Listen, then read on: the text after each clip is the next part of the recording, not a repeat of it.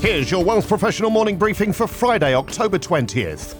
11 Canadian ETFs will be terminated following a cease to trade order issued by the Ontario Securities Commission. Emerge Canada was served the CTO in April 2023, precipitated by the firm's failure to file audited annual financial statements, fund performance reports, and associated filings for the fiscal year ended December 31st, 2022, by the prescribed March 31st deadline.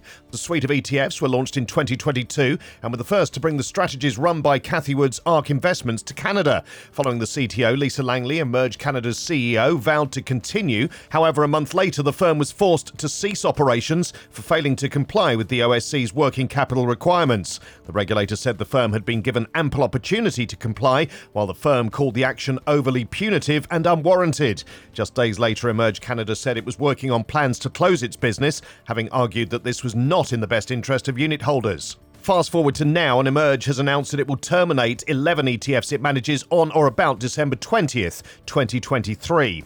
The assets of the 11 funds will be liquidated, with investors receiving the net proceeds from the liquidation of the ETF's assets, less all liabilities and all expenses incurred in connection with the dissolution of the ETF on a pro rata basis. Units of the ETFs will be delisted from Cboe Canada on or about October 23rd. Because of the CTO, all trading units of the ETFs on Cboe Canada stopped as of April 6th, and the ETFs also ceased issuing any new units at that time. Emerge Canada strongly encourages investors in the ETFs to consult with their financial advisors to understand the financial and tax implications associated with the termination of the ETFs and to discuss their investment options, the firm said in a statement Thursday.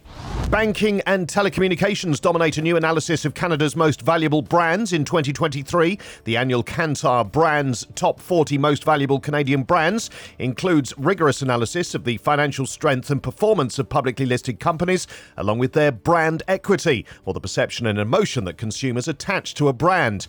Taking the top spot this year is RBC, which has a total value of 34.7 billion US dollars, well ahead of second place TD at 25.5 billion. RBC has topped the rankings since they began in 2019, and in 2023 it saw positive movement across all metrics, driven mostly by being perceived as more salient and meaningful to customers.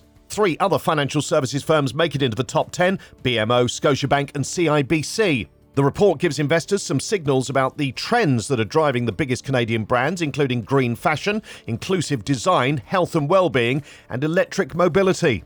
Meanwhile, Canadian bank customers say they're paying more fees now than a year ago, including account maintenance and minimum balance, overdraft or insufficient funds, and ABM fees, according to the latest JD Power 2023 Canada Retail Banking Satisfaction Study. While no one likes paying fees, the dissatisfaction is driven not so much by having to pay them, but by not expecting them, with 80% of respondents saying banks can do more to let them know how to avoid fees.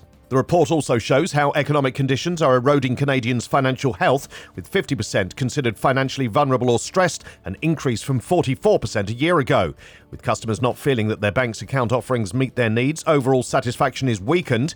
With fraud increasing, there's also been a decrease in satisfaction with how banks handle fraud related problem resolution. Generally, communication channels are not providing what customers need, and satisfaction is down for branch service, online banking, and mobile apps. Customers may not be happy with their banks, but they're still unlikely to switch and may even use them for new accounts and products. But they're also less likely to recommend their bank to a friend or family member. Overall satisfaction with the big five banks has dropped 10 points year over year in 2023 to a score of 603 out of 1,000 and has fallen 7 points to 637 for mid sized banks. These stories in full at wealthprofessional.ca and in our newsletters. Plus, why bank layoffs may set the stage for a strong 2024. Cost of living surge has derailed retirement plans for millions of Canadians. And why the case for alternatives goes beyond 2022's market carnage. For Wealth Professional Canada, I'm Steve Randall.